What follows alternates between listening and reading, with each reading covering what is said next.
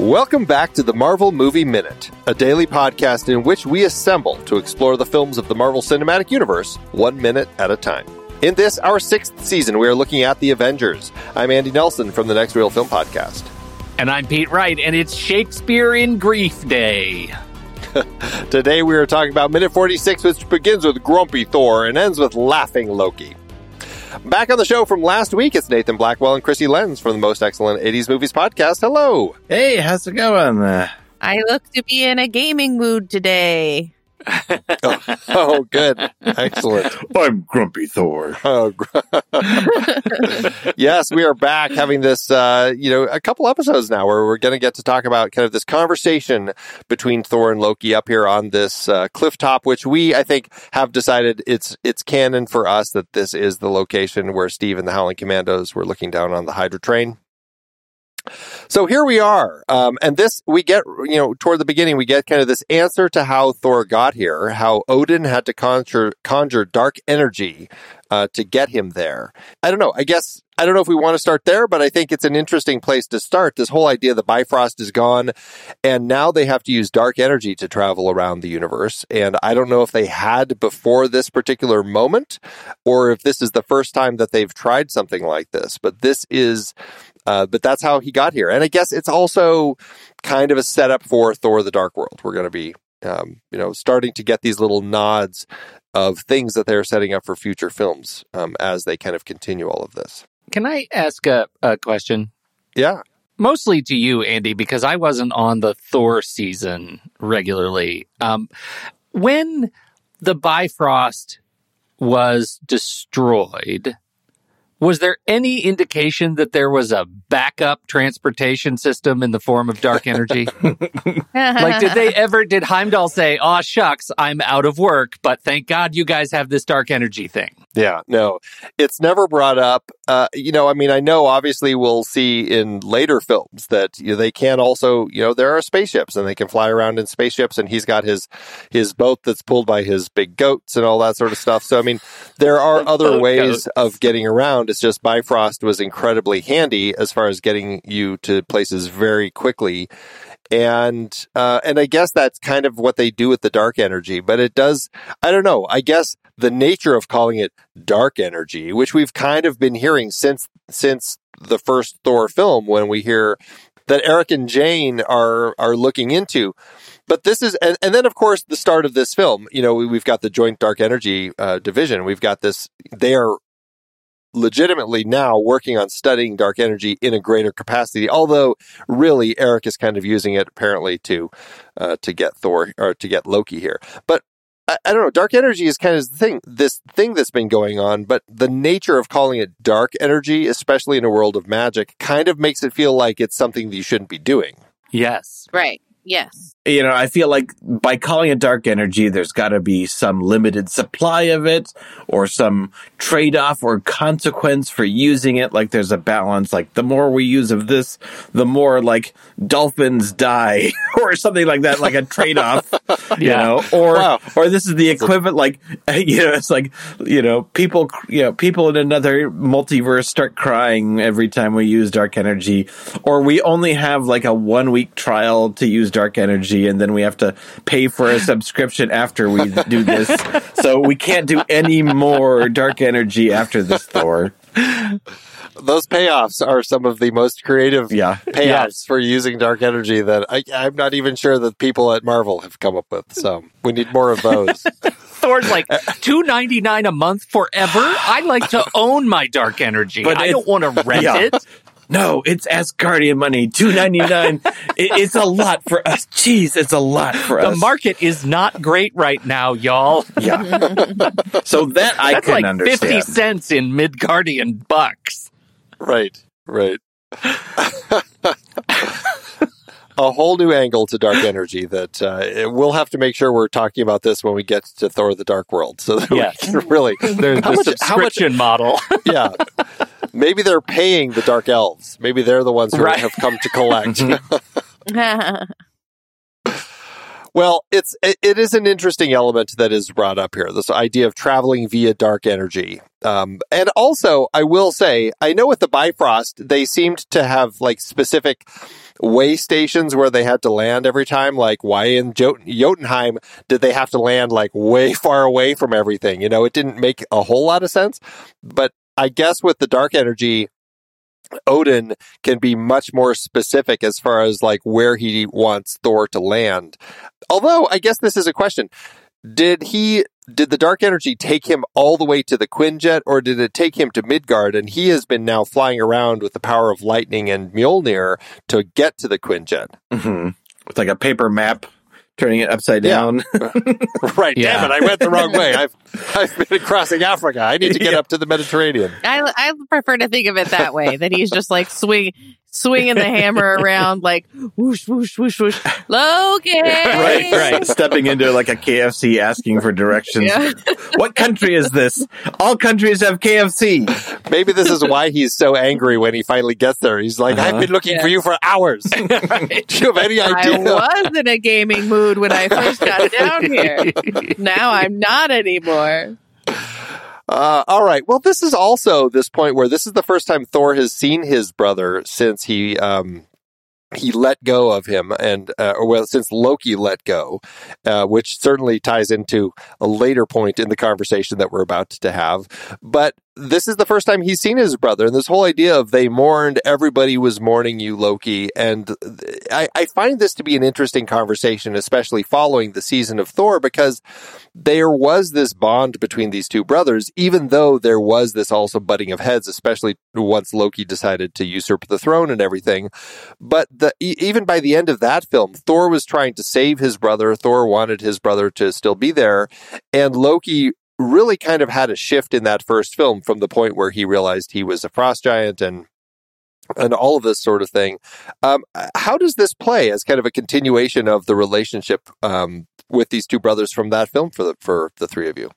Yeah, well, I feel like this scene really serves like two purposes, like getting us back up to speed on what everything happened in Thor, and then also kind of like putting us into what Loki's like motivations are for doing all this, which is like, I thought my, you know, I thought my dad and my brother were my family, and then it turned out uh, they weren't, and now I've got to kind of like make my own thing going on, you know? And is this like the first of three times that Thor will eventually say, "I thought you were dead," or is this only does that only happen like two times? I think it happens many times. We have it here. We have it in uh, In Ragnarok, Ragnarok. I is that. I think that may be it. and then there's a third time he dies, but spoiler, it's for for good, for Right. until the TV show, In the, at Until least it's in one not time. anymore. right? Right, Until it's yeah. not, until he meets them at, on- the TV show. Yeah, Yeah. Right. So who knows? Maybe they're waiting for a third one when when they figure out where the TV show is going to take him. Maybe somehow Loki will end up back in hmm in the universe. But I, I think it does a good job of kind of reminding us what were the stakes and what were the things that they really cared about, even if you had seen um, the the last Thor movie. It helps refresh you and get you into their their what they really want. Yeah.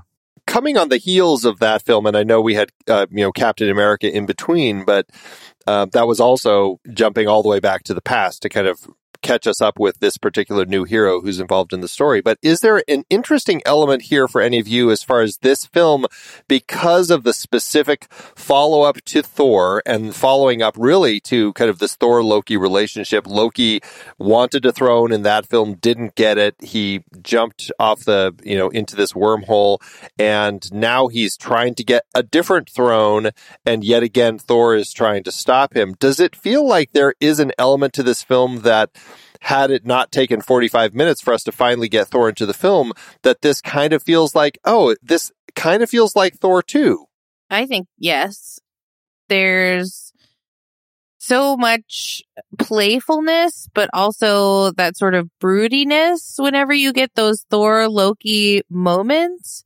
Um, and then as soon as they're back together with all the other Avengers, that sort of all gets dropped. So this is our opportunity to feel the two of them together and uh, kind of remember what Loki's motivations might be. So uh, I think so. Yes. Yeah, I think it's really a great sequence because it gives us a chance to, it reminds us that even though these guys are fighting and at each other's literal throats, they're still family and they both struggle with what it means to be family in their own way. And that struggle is just magnified when they're in the same physical space with one another. Like it's, it's, I, I really love this. Like as much as I was just sort of joking about landing in a ball of thunder and lightning on a plane in the last minute, like this for Thor to me is enough of an emotional journey to transcend Midgardian justice in the story. Like I believe it, I buy it, and I like it. it the, anything short of this deep personal grief uh, and anger that he thought his brother was dead, and and they mourned, and he's not dead. That that would be superfluous, like it, it would, or superficial. This is it's enough to me, from what I know of Thor at this point in the MCU, to to like to truck with that. I, I buy it. I believe it. And I'm, I am sad for him because I can imagine, uh, you know, the way it's portrayed, what that would feel like. Yeah. I, I feel like the, I, I get why he comes in so hot wanting to know about the Tesseract because like if you found out your brother wasn't dead and he stole your dad's car, yeah, then you would come in pissed about the car because you're now angry rather than relieved and elated. Because you now shifted all those feelings that you felt to now blame. And and now he's trying to pull off some new thing. Do you guys also think that there's a little bit of like reminding us of all this like sort of petty loki stuff? Kind of gives us a hint that he's not the like he's not the evil bad guy in the same way that Thanos eventually is. Like that he really it has like a sweet nougaty center. Yeah, that, um, that's, that's a good point because they he is the villain of this movie, but at the same time, they're not going to go. They're not going to go the route of making of like changing the character, making him go so dark that he is the unrelatable villain. They're keeping him as the as the likable villain. Yeah, they're they're yeah. they're leaving the door open that he is a likable, forgivable villain that they may turn into a, kind of a good guy later on. Like in the Fast and the Furious, where the bad guy always becomes the good guy in the next movie. Exactly. It's like that with Loki. even even though, he, lest we forget, he nearly just killed an old German man uh, right. for standing up to him. Almost. yeah. Almost. Yeah. I mean, there's an interesting element to that. I, you know, I think all of uh, everything you're saying definitely makes sense as far as Thor, his anger, all of that.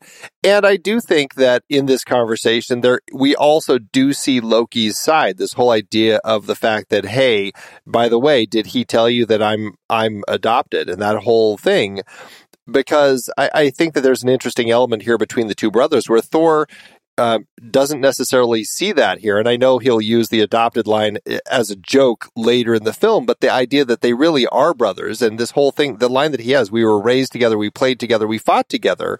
There's this uh, element of Thor trying to or telling his brother here at this particular point none of that matters you you have been and always will be my brother um, yet Loki is the one at this point who can't see past that. And that really kind of like he hasn't had, he's still midway along his character's journey as far as where he, where he ended up in the first Thor film when he realized all of this about uh, his parentage and everything and decided he was going to take the throne. And so, yeah, I think there's an interesting journey that Loki, the character, will take over the course of the franchise. And I like it. I like seeing these two characters after having done a whole season of them. I really kind of uh, felt very connected to them and their relationship. And I enjoy having these moments here that, you know, I think for the most part feels like it's written in a similar voice than, than we had in the first film. I do think that sometimes I struggle with the Tignataro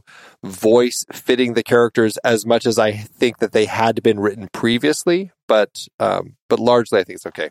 Yeah, I feel like they are a little more Shakespearean in in this from somebody who may not know Shakespeare as well as Kenneth Branagh. right, exactly. Yeah. Like yeah. recompense for your imagined slights. Right. Right. trying a little too hard. Trying a little too hard. Uh-huh. Yeah. What do you what do you all think about this line that Loki has? I remember you tossing me into an abyss. I mean, that is very much not what happens. And it's because Loki very deliberately lets go of Thor. And I, I found that to be an like, is he just saying that to jab at his brother, or does he truly is is he really remembering it in a different way now? Like I, I was I'm kind of surprised that he looks at it that way. Agree. But that's his that's his trick. That's his game is to twist it so that it's always Thor's fault, right? Yeah. So he so so that Loki is the victim. Right. To always be playing that little brother victim part. Yeah. Also, like straight out of the narcissist playbook, right? Like Right. that's that's kind of his jam, and like that's also his damage, and that's what makes Hiddleston's portrayal of him so interesting. Is is that he is he's you know he is always in a gaming mood, like Oh, yeah. always He's- he's- in a gaming mood. He's just a little giggle monster. he He's is. He's a. He's uh, it's like everything is a smokescreen, and I think that's. I, I think that's one of the things that makes him super compelling. I agree. I agree. I will say though, I don't no, I'm just saying I don't think everybody is always writing him that way. Like I, I legitimately think as they're writing this character in these scenes, they're writing it as an actual conversation between these two people. And I don't think that I, I think it becomes very easy to always say with Loki, oh, he's such a trickster. Everything he does is a lie and he's always manipulating people.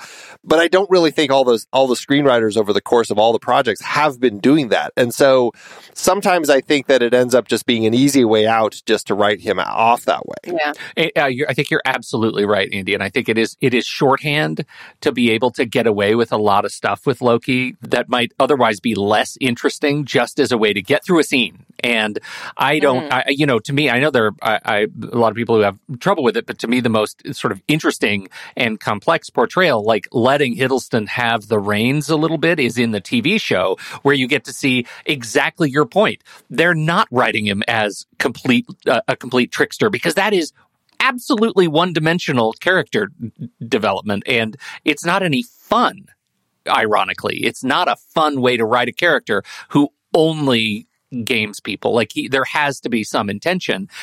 This scene works for me. I think part of the reason it works for me when we're looking at it minute by minute is because it's it's deft and short a little bit out of context. It reintroduces these two characters that i long to see together and then it moves along. And you know we'll see where it moves along. But but i think your point is very well taken. Yeah. Now, we're going to have uh, kind of exploring this conversation about um, Thor's role with Earth and the Midgardians on it, and Loki's uh, interpretation of that. I, I, I guess we can. I don't know. Maybe we just save that conversation tomorrow uh, for tomorrow because there's a lot more of that uh, in tomorrow's minute. But at the end of this minute, Thor says, "So you take the world I love as recompense for your imagined slights? No, the Earth is under my protection, Loki."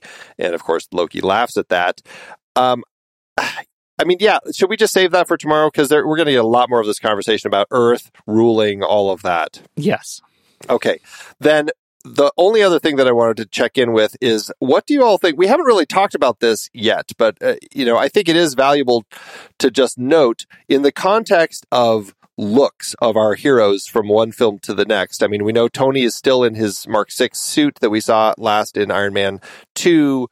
Captain America, of course, has his newly designed duds that, of course, Phil Coulson had some say in. Thor, his look looks similar, but it is a little bit different. There are little changes to it. One of the biggest changes is, of course, that he is now sleeveless, and we're getting, of course, his his biceps and everything. And I just wanted to check in. How does it look for all of you as far as Thor's new look? Oh, and let's just say his eyebrows are no longer bleached. Yes, that's the thing I noticed. is God. like, hallelujah uh Oh, thank goodness. yeah, we had a lot of conversations about those last or two seasons ago. Yeah. But what do you think? The sleeveless look? Do you like it? Um, I I would say I'm into it, Andy. Uh, yeah, I, let's let's pop those sleeves off. I mean, he didn't do all of those push-ups for nothing. I think the more they let Chris Hemsworth shine through the costume, the more real Thor seems because, you know, Chris Hemsworth is like a Norse god hiding in there, you know? So the more real he's allowed to look, the more compelling I think he looks. The less, uh, the less the suit has those big, like, um, Circles and growth. Yeah. The, the more it's just him and his, and his real, his real body under there, the more he seems to be this beautiful magical creature and not just like the costume is saying everything we want to hear. Where right, where like the modern day superhero costumes that are designed with a lot of extra padding to make these these actors look like they're a lot more muscular. We're actually going, Right. oh, he actually is that muscular. Is th- that's kind of what you're saying? He, he actually is. And, well, but also like, you know, not bleaching his eyebrows and not, uh, you know, kind of changing his face as much as they did in the first one, like letting it look more like a man kind of. I, I like don't an know. archetype, right? Like Yeah. that's what Thor is, and I, I think you're absolutely right. I think making him like letting him show off the the the archetype that he created for this for this film for this character for this body is is awesome. I have a harder time with it now that I've watched Limitless, the the series on um Mm. uh, was it Disney Plus Yeah. where uh, have you Krissy you're nodding. Have you watched it? I have, yeah. I mean, that was bonkers, that show. I mean, he put himself through all of these things over the course, course of a year to extend his life, ostensibly extend his life. And some of the stuff we learn is just like how extraordinarily hard it was to do, or it is to do the stuff that he does to his body and to make this, Mhm. this, like, make it all work. And, um, and and I think it was it was in one of the final episodes where he's like, you know, if they want me to do that again, they can put me in a muscle suit, right? Like, Yeah. I, I feel like there are a lot of lessons learned. And I think I have, as an audience member, like the gift of hindsight is greater empathy for what the actors are being asked to do. And to the same extent that we talk about the, the special effects artists who are being worked so hard, like Yeah. there is extraordinary damaging damage that you can do to your body to, you know, dehydrating yourself to make your skin look all tight and, and, uh, like all of these, these things that I think are really, really challenging. So it's, it's, a little bit hard to watch the big Mhm. muscle bound. Like I, I wonder if we're in a phase that is coming to an end. I think so. It, yeah, it, it's it's been, during our lifetime. It's been an interesting kind of new double standard to where you, as a male action star, have to get just totally shredded Yeah. for wh- whatever the part is. Like Paul Paul Rudd never needs to get shredded. Okay, No. Yeah. and he got shredded for Ant Man, and they cut both of his like shirtless scenes. You know, it's like it's Yeah. Right. it's But you know, he looked so much more human in Quantumania. Like I, I don't feel Yeah. like he looked fit, but he didn't look destroyed. And and I think that's important. Like look at at what Kumail Nanjiani did to himself. And uh, like th- anyway, we're we're getting off the topic of this minute, but I do think it's I notice it as dated now. And uh, I, this is kind of a new awareness of mine. Yeah. The six pack abs are, are not enough abs. You got to have 12. 12 packs. You have to have the 12, all 12. Yeah. uh huh.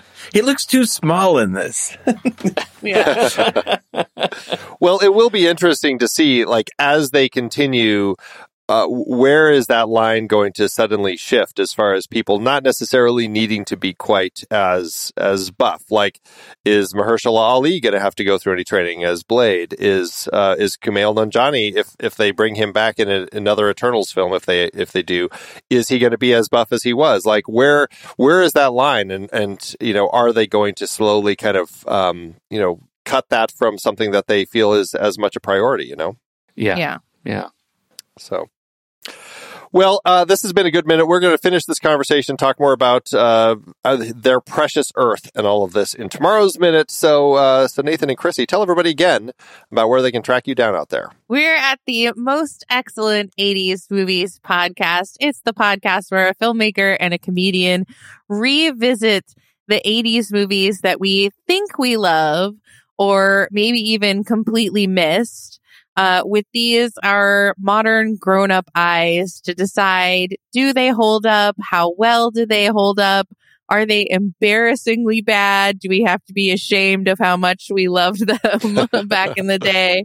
Um, and it just I kind of take a funny look at the films of that era from the very smart perspective of Nathan, the uh, you know genius filmmaker who knows all the filmmakery stuff, and me, the comedian idiot who just says uh, silly things. All right. So, what are some examples of some films that you both have revisited in which they've held up really well? They haven't held up at all. You're embarrassed to still love them. What are some examples? I think Time Bandits is one uh, that we actually had Pete as the guest for, which I had never seen before, and it holds up terrifically. Didn't you think, Nathan? Yeah, absolutely. Um, I, I thought it was just as bonkers and funny and scary as I remember. And and one that did not hold up well was Teen Wolf. Oh my god. Oh, that's coming soon. I haven't listened to it yet. Uh-huh. Oh. Oh. Yep. Uh, Spoiler alert, it does not hold up well. Oh no. No, it doesn't. No, it yeah, doesn't. it's not even embarrassingly enough bad to be funny to watch as a bad movie. It's just Right. It's not problematic, it's just a little flat. yeah, Yeah. Oh. Dull. just kind of a bummer. Yeah, yeah. Well, check that out. We'll have the link for that in the show notes, everybody. You can check that out along with everything else for Nathan and Krissy. Both of you, thank you so much for joining us. Uh, we'll be back again tomorrow to talk about minute 47. So, uh, with that, Pete, thanks as always. Tomorrow, I'm the comedian idiot. Until next time, true believers.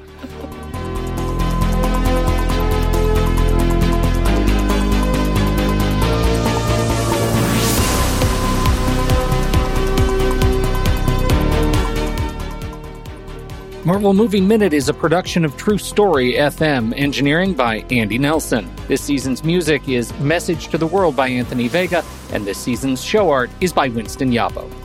Find the show at trustory.fm. If your podcast app allows ratings and reviews, please consider doing that for our show.